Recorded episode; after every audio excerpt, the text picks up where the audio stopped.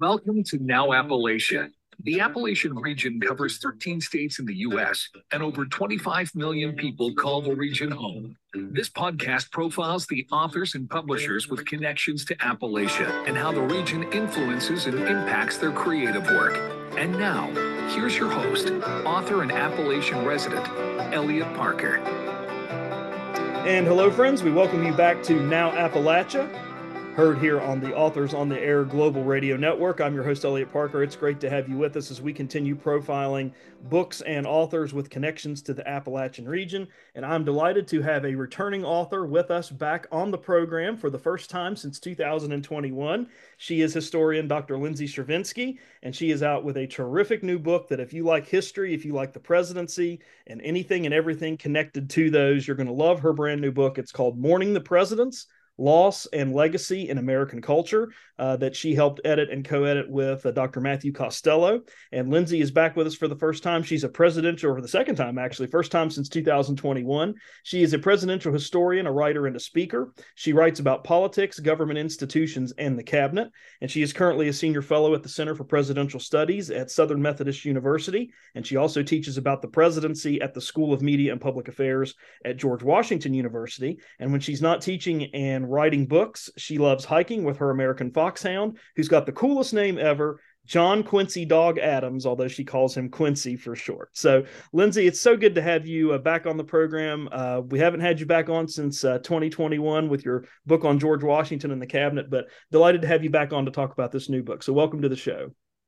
Well, thank you for having me back. It's great to be here really great to have you here. And before we get into the book, I wanted to ask you about something um, that is uh, really kind of connected to your book in some ways, or would, would be connected to your book in some ways. Uh, as we record this interview on President's Day 2023, uh, many of us got the news over the weekend leading into President's Day that uh, former President Jimmy Carter um, is now in hospice care after uh, battling some illness and some cancer issues over the last uh, few years. He is now refusing treatment and is now uh, in the care of hospice. I wanted to ask you just a little bit. Uh, or just ask you to comment a little bit uh, about Jimmy Carter, and as we get to the last stages and the last days of his life, how do you think he's going to be remembered? And sort of tying into your book, what might his uh, his, funeral, his burial, what might some of this look like uh, as we prepare for that uh, in the days and weeks ahead? A great place to start. And it's very much been on my mind this weekend in sort of an unfortunate timeliness of this book coming out. I think President Carter will be remembered for being fairly unusual in that he's really kind of recrafted his legacy in a way that this book shows is really, really hard to do. So, most presidents whatever they do during their presidency kind of sticks, even if they have a very long life post presidency, because it's the time where they have the most media coverage and they have the most power and they have the most ability to influence events. And Carter left office pretty disliked. His his popularity ranking was quite low. He was blamed for a lot of the economic issues.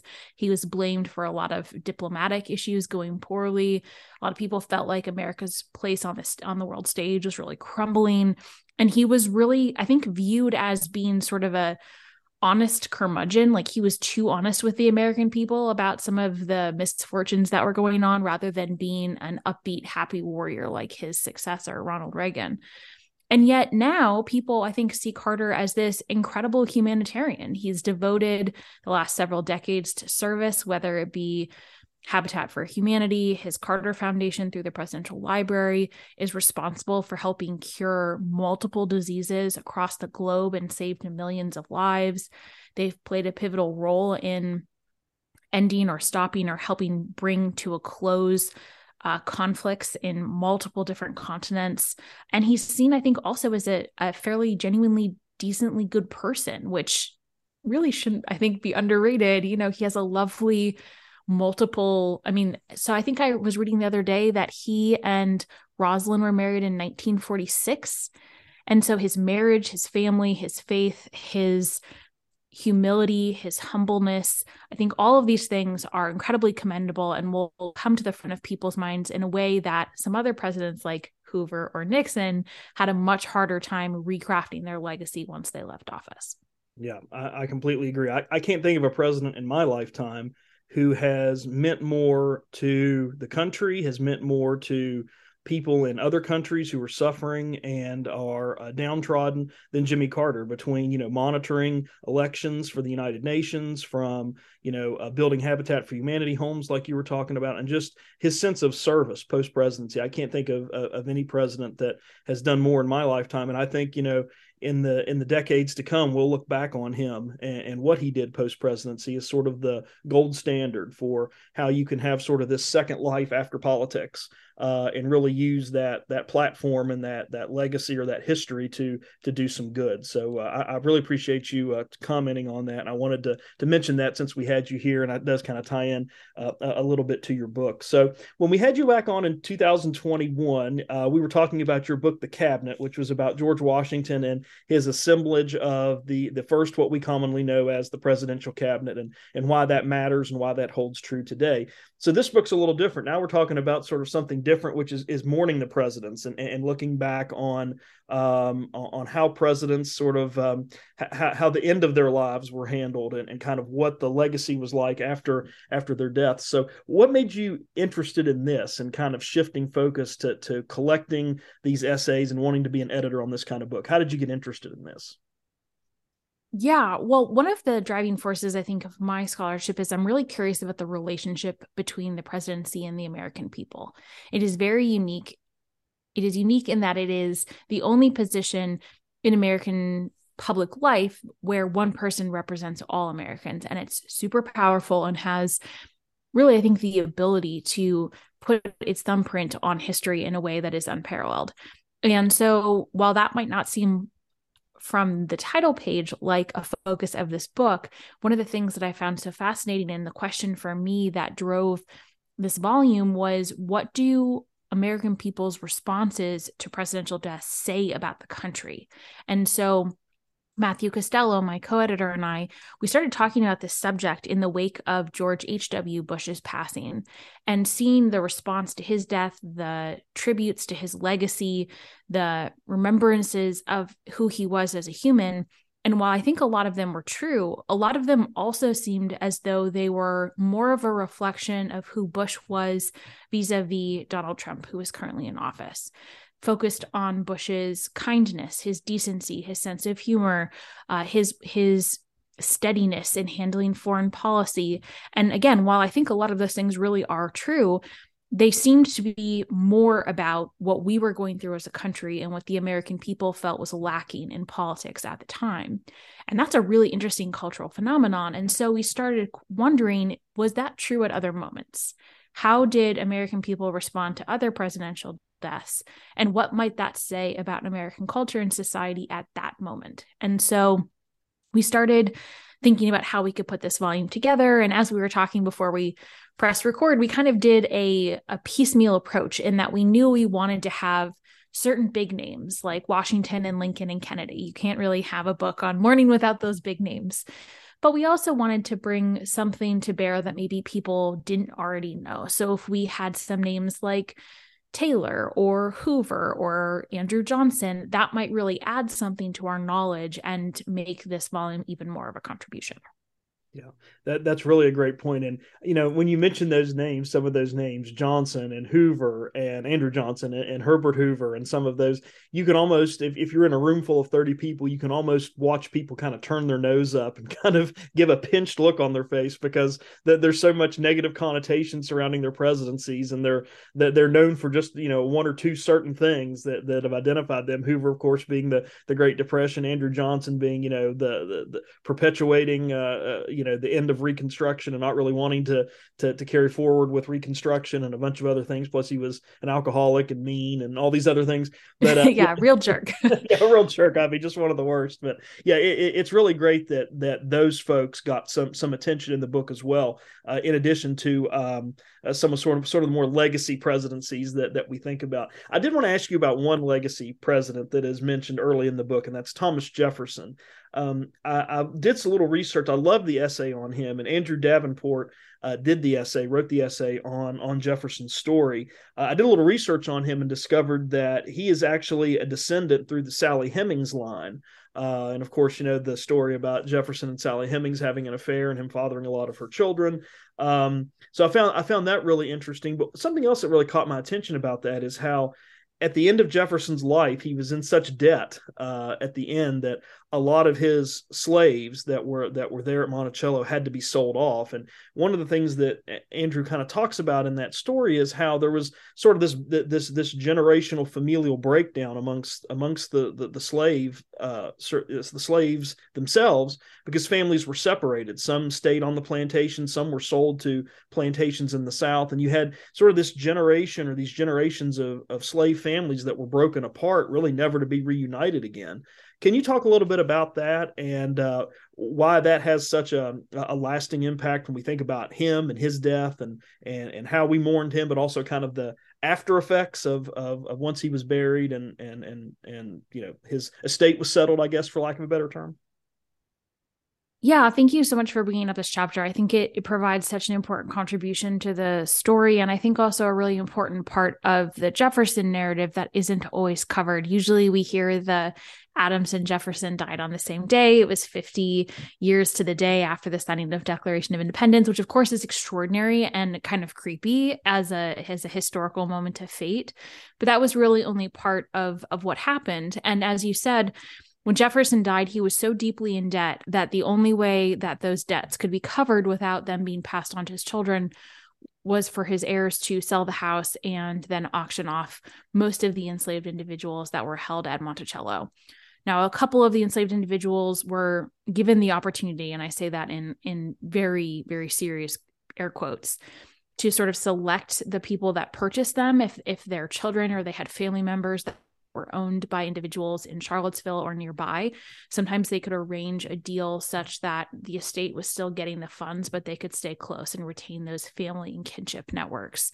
But that was for a relatively small portion of the enslaved population. The vast majority of them were sold off at this auction. And so Jefferson's death had a double meaning for that community that we often forget, in that not only some of them genuinely did have affection for the, this former president, including those who were his family, the enslaved individuals who were his blood and, you know, actual blood relatives. But their lives also this this moment was a turning point in which everything was going to be destroyed and nothing would be as it was and as you pointed out, for those who were in Virginia, many of the those individuals were able to save up money and purchase their own manumission over time. And so they started the process as free individuals of building families of owning property and trying to have you know their own version of the american dream earlier. The people who were sold to the deep south to work in the growing cotton empire did not have that opportunity. And so many of those family lines not only were they broken and a lot of people still don't know where their ancestors went or or who their ancestors were but they also were set back ec- economically by decades. And people at the time who were at Jefferson's funeral often remarked how many mourners were present but they only meant white mourners. There were no there was no mention of black mourners. And so we felt it was really essential to bring that part of the story to bear just because it really it is a huge part of his legacy and both both in terms of like physical linkages legacy but also part of the story we do have to remember yeah, very good, very good. And one of the things that um, you emphasize in, in a lot of uh, of the essays, or that we see in a lot of the essays, is that that that some presidents, and we talked about one I'm going to ask you about here in just a second, really thought that um, sort of their their post presidency and, and, their death could maybe connect to a rehabilitation of their reputation. And one of those we talked about a minute ago was Richard Nixon. Now, there's there's not a a chapter in the book on Nixon uh, or, or, his presidency, but I know that in reading a lot of books on him and, and reading a lot of you know reading his memoirs and reading all of those um, post Cold War books that he wrote about the Soviet Union and all those letters he sent to Ronald Reagan about foreign policy and all of this, that Nixon really tried to spend the latter part of his life rehabilitating himself. And as we look at all the presidents and we think about, you know, mourning the presidents, we think about, you know, the second half of, the, of their lives and their deaths, it, it, how common was that? How many presidents do you feel like?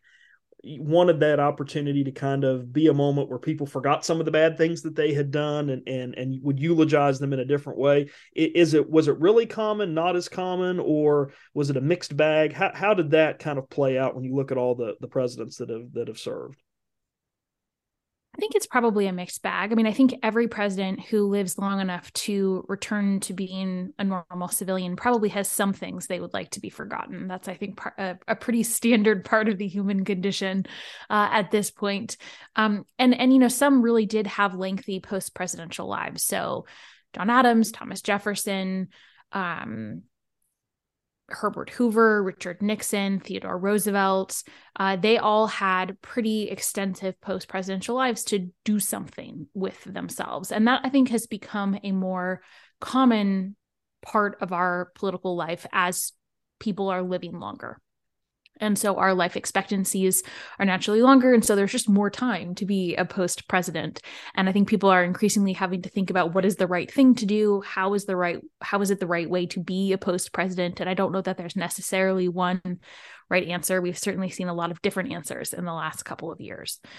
So, another example of someone who I think really had a lot of time to craft their legacy, but was able to do so perhaps in a more effective way than Richard Nixon or Herbert Hoover was Theodore Roosevelt. He did have a he was a very young man as president and he had a lot of time to get into trouble or to do some other things uh, in his post-presidential life. So he started a third party, he went on a worldwide tour, he went hunting in Africa. He was still very devoted to environmental conservation. And I think towards the end of his life, was uh, particularly focused on America's place on the world stage, so took a very active role in trying to push the United States into World War One. But he he was able to craft what he wanted people to remember him as, and so he focused on certain things like having a strong foreign policy, uh, progressive causes like environmental protection and, and food and worker safety, things like that. And and his family continued that legacy in a way that was quite effective. Now, I think they had more to work with than someone like Herbert Hoover. So Hoover had an extraordinary pre presidential career. He had served admirably. He had been really in charge of the post World War I programs in Europe to help uh, families and communities and countries recover. In fact, he's still really beloved in Europe in a way that he is not in the United States. But the problem was that his presidency was such a dark mark that neither what he did before or what he did after could quite overcome it, especially because he wasn't necessarily the warmest and fuzziest of characters to begin with. Whereas Theodore Roosevelt, I think, had a lot in his presidency to work with and then had such a charismatic presence that he could kind of overcome some of the more perhaps negative traits. And you mentioned uh, Teddy Roosevelt. I was going to ask you about that in, in reading the essay about him he's kind of memorialized post presidency in several different places. Uh, Teddy Roosevelt Island, the National Park Service has kind of taken up uh, opportunities to memorialize him. Mount Rushmore. Um, can you talk a little bit about that? About about why Roosevelt, and it could be for some of the reasons you just mentioned, kind of uh, his charismatic personality and what he did during his presidency, but but why someone like him kind of gets uh, memorialized in four different places by kind of four different groups, uh, as opposed to maybe someone who only gets um, memorialized uh, at their birthplace or at their presidential library or something like that. Absolutely. Well, I think part of it is as our society has evolved, we are less associated with place. And that's because we tend to move around more as a society and we don't have the same sort of estate inheritances and practices that, for example, Washington and Jefferson did. So they're very place associated. And so it's really easy to commemorate them and to celebrate them and, and, remember them at their place. Whereas Roosevelt didn't really have a place because his childhood home was destroyed pretty early on. And where he was living when he died was still very much a family home. And so it didn't really make sense to immediately convert into some sort of site or museum because he still had a wife and children that were and grandchildren that were around. Um, I think he also, perhaps unlike some of the others, he was such a huge personality that he kind of defies categorization. And he had a couple of different stages in his life, which is why I think it's understandable that he has sort of a New York place and then he has a North Dakota place because he really talked about how pivotal that time in his life was to shaping the person that he became. But what I also like about Theodore Roosevelt, and I think also his heirs have done a really phenomenal job of this, is recognizing that how we commemorate a president probably should evolve over time. It's okay for it to evolve, and how we think of them and what we respect in their legacy probably should change as we change our values themselves. And so, for example, in the last couple of years, a statue of Roosevelt on horseback was removed from the front of the National, uh, the Natural History Museum in New York City. And it was removed because it showed him on horseback, and then there were two men that were on foot. One was depicted as a as an African man, and one was depicted as a Native American. And while I don't know that this was the intention of the creator, it definitely conveyed a sense of a racial hierarchy. And because of where it was out out front of the museum, they really couldn't contextualize it in a way that they felt was appropriate. And even Roosevelt's family kind of became uncomfortable with the imaging and the values that it was presenting. And so everyone agreed that it should be removed. It is now in a museum, or it's going to be in a museum in North Dakota where they can properly contextualize it. And I think that that's probably a best case scenario for how we should really be rethinking and, and revisiting these things with great care and integrity. Dr. Lindsay Chervinsky is our guest here today on this episode of Now Appalachia. We're talking to her about uh, this brand new book that she has co edited with Dr. Matthew Costello. The title of it is Mourning the Presidents Loss and Legacy in American Culture. And Lindsay, we'll come back to the uh, book in just a second. But I wanted to ask you uh, one question first, because I, I, know you are such an excellent scholar, and if folks aren't following you on Twitter and subscribing to your newsletter, which we'll ask you about here in just a little bit, they need to because you, you always learn so much and you always give us such really good fresh interesting perspectives on on american history and the presidency but when you're not reading scholarship and you're not reading historical things uh, and you're just sort of reading for pleasure what are some things that you like to read so I listen to a lot of history books on Audible that are not my time period. If they're my time period, I can't listen to them because I end up wanting to take notes and that doesn't work for me. But so for example, right now I'm listening to a book about uh, Dwight Eisenhower on Audible, and that's really fun. And then when I'm reading for fun, I read a lot of what I call trash fiction. Um, now, it's not actually trash because anything that you enjoy and that makes you happy is great in my book. But I love like detective mystery series that are set not in our current time period. So it has to be at a different time. Ideally, it's a different country. They're kind of ridiculous, but they're really the only thing that fully turns my brain off. Like when I'm watching TV, I don't turn off my brain and I play on my phone whereas if I'm reading I really disengage. So it is it is essential for me to have those very silly books in my life. Is your reading process for sort of the the, the trash fiction is it the same or different uh, than when you're reading something you know historical either in your time period or or outside of your time period? Do you do you find yourself like you mentioned wanting to take notes? Do you find yourself doing that even with fiction or it, it, have, have you tricked your brain to be like no this is fiction. We're just going to read it for the story I've totally tricked my brain. So it it is almost as though I have different brains. And um, with fiction, I actually I sort of like go into this trance where I'm I I speed read uh fiction, only fiction. And I can like not hear anything that's happening. Like my husband can be having a conversation with me and I will be responding, but I do not know that I'm responding. And then all of a sudden I'll look up and I'll be like, oh shoot, what did I just say? Like, what were we talking about? So it's totally different, which is I think why it's so restorative and really quite helpful.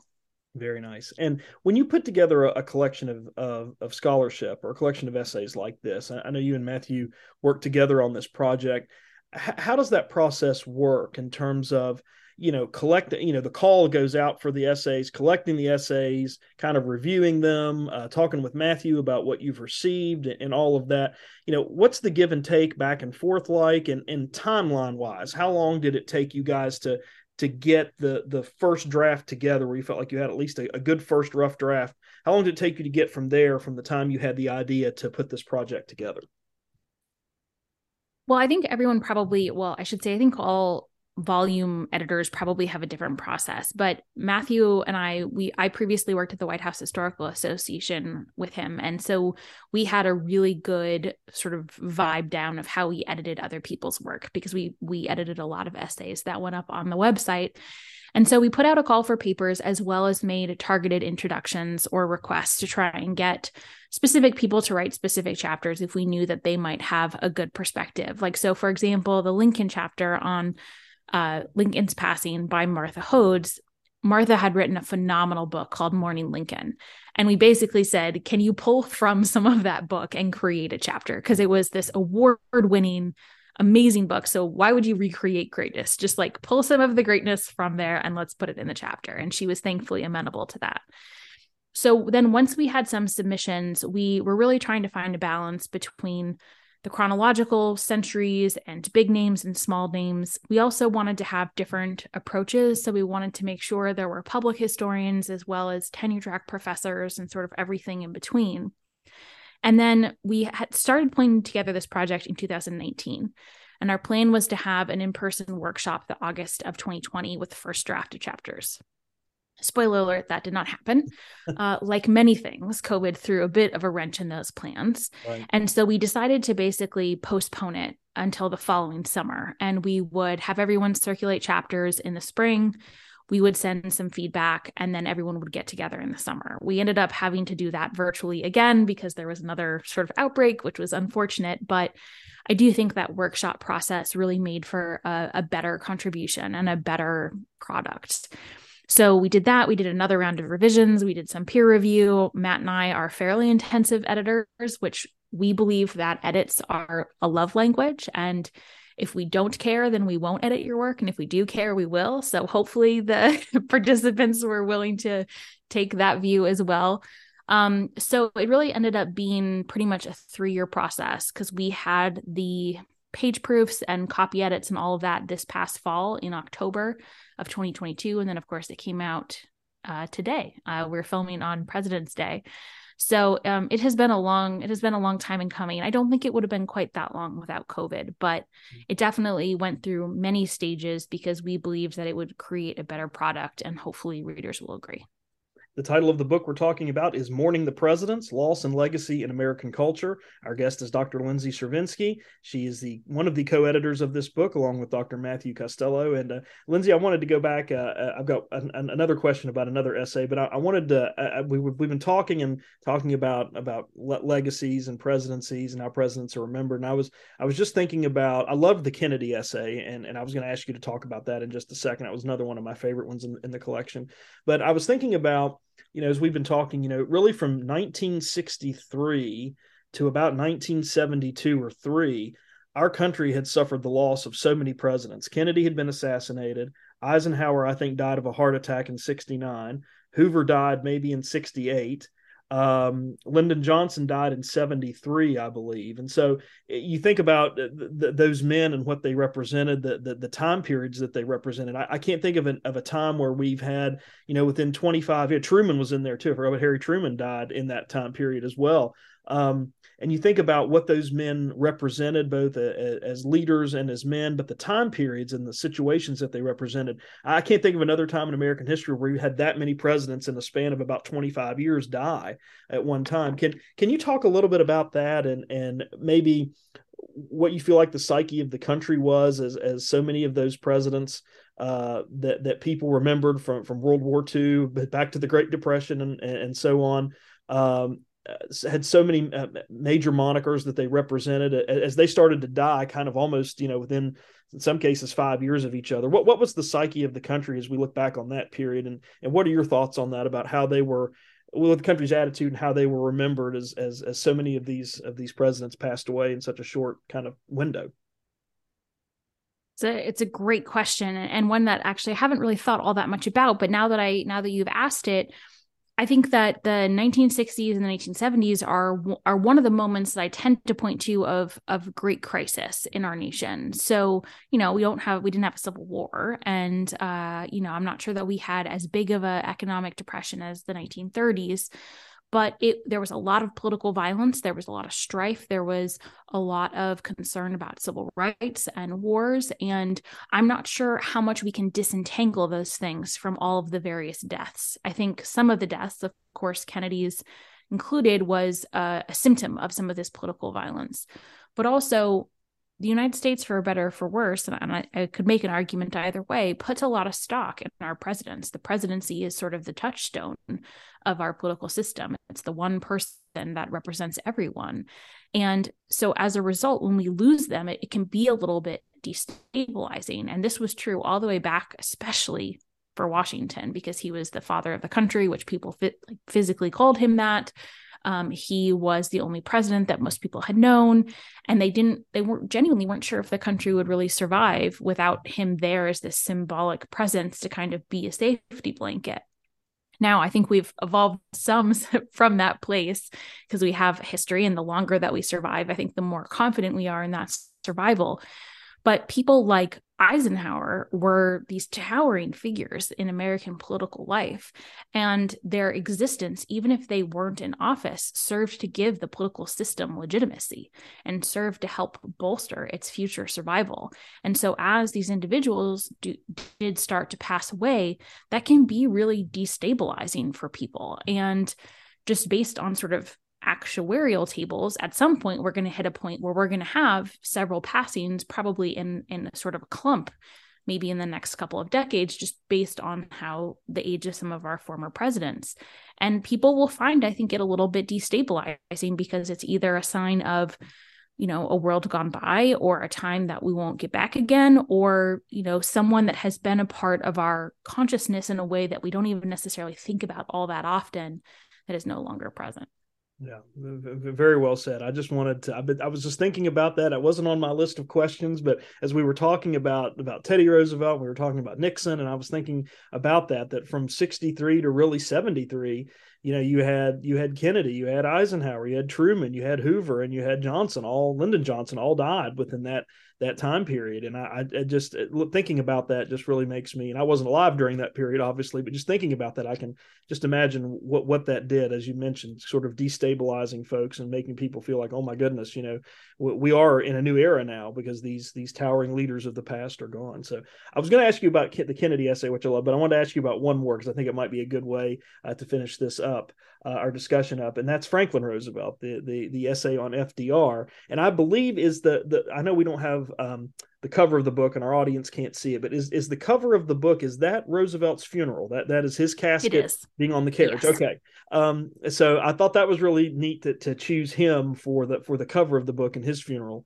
Um, but he really kind of sta- established a precedent that we are enjoying today as we think about mourning our presidents and, and remembering our presidents. And that's the presidential libraries. We didn't have these really until FDR kind of made it uh, a thing or kind of wanted to make it a thing. Can you talk a little bit about that and the impact that presidential libraries have had as we think about mourning the presidency and, and, and looking back on these leaders? Absolutely. Well, I just want to say one thing about the FDR chapter, which I think is such a good reminder and one that I often forget. But when FDR died, he had been in office for 12 years, which is a really long time, uh, and had just been elected for four more, which is just crazy. Um, but so for a whole generation of young adults, he was the only president they remembered. And he had adopted technology in a way that no one really had before in that he would use his radio addresses to speak into people's homes. Almost like i mean obviously our listeners are all podcast listeners or radio listeners so you know what that sort of intimate relationship is like. I know for podcasts i listen to i feel like they're my buddies even though i've never met them um, and I think a lot of people had that feeling with FDR because he spoke into their homes. He spoke about their concerns. They felt like he saw them. And so when he died, they literally, people felt as though they were losing a family member. And talk about destabilizing but the concept of of who's going to be president after that is the feeling i think we really can't understate so the mourning for fdr was tremendous and genuine and overwhelming, especially because he had been president during the Great Depression, the creation of the New Deal state, and World War II. So, I mean, just 100 lives smashed into 12 years. But as you said, he also really totally transformed the presidency and how we think about president, presidential legacy, how we think about presidential history, and how we think about presidential mourning. He was the first to have a presidential library. Now, other presidents prior to FDR had preserved their papers and had made them accessible to historians and writers. But FDR was the first to kind of do that officially in a in a set place. And based on that, the National Archives actually created a system, which now most of the presidential libraries are under the NARA system, not all, but most. And Uh, I think that this is really essential because it's a place where people can go to learn about the president. It's a place where their legacy can be shared in, I think, a more detailed fashion than just, you know, like a, um, a movie or you know a part of a history book or something like that and as our laws of course have evolved it is a way to preserve the records and the documents of that history to try and ensure we have a more detailed comprehensive and hopefully objective view of what happened during that administration so, Lindsay, as we finish up with you today on the program, I wanted to give you an opportunity to, uh, first of all, let us know if uh, how we can follow you. If, if listeners want to keep in touch with you to find out about uh, what you're up to, what you're working on, and and how things go uh, as this book uh, makes it out uh, into the world, how can they follow you and keep up with you? First of all, and then where can they also get copies of Mourning the Presidents? Well, thank you so much for having for being here and having the opportunity to share this book and share my work.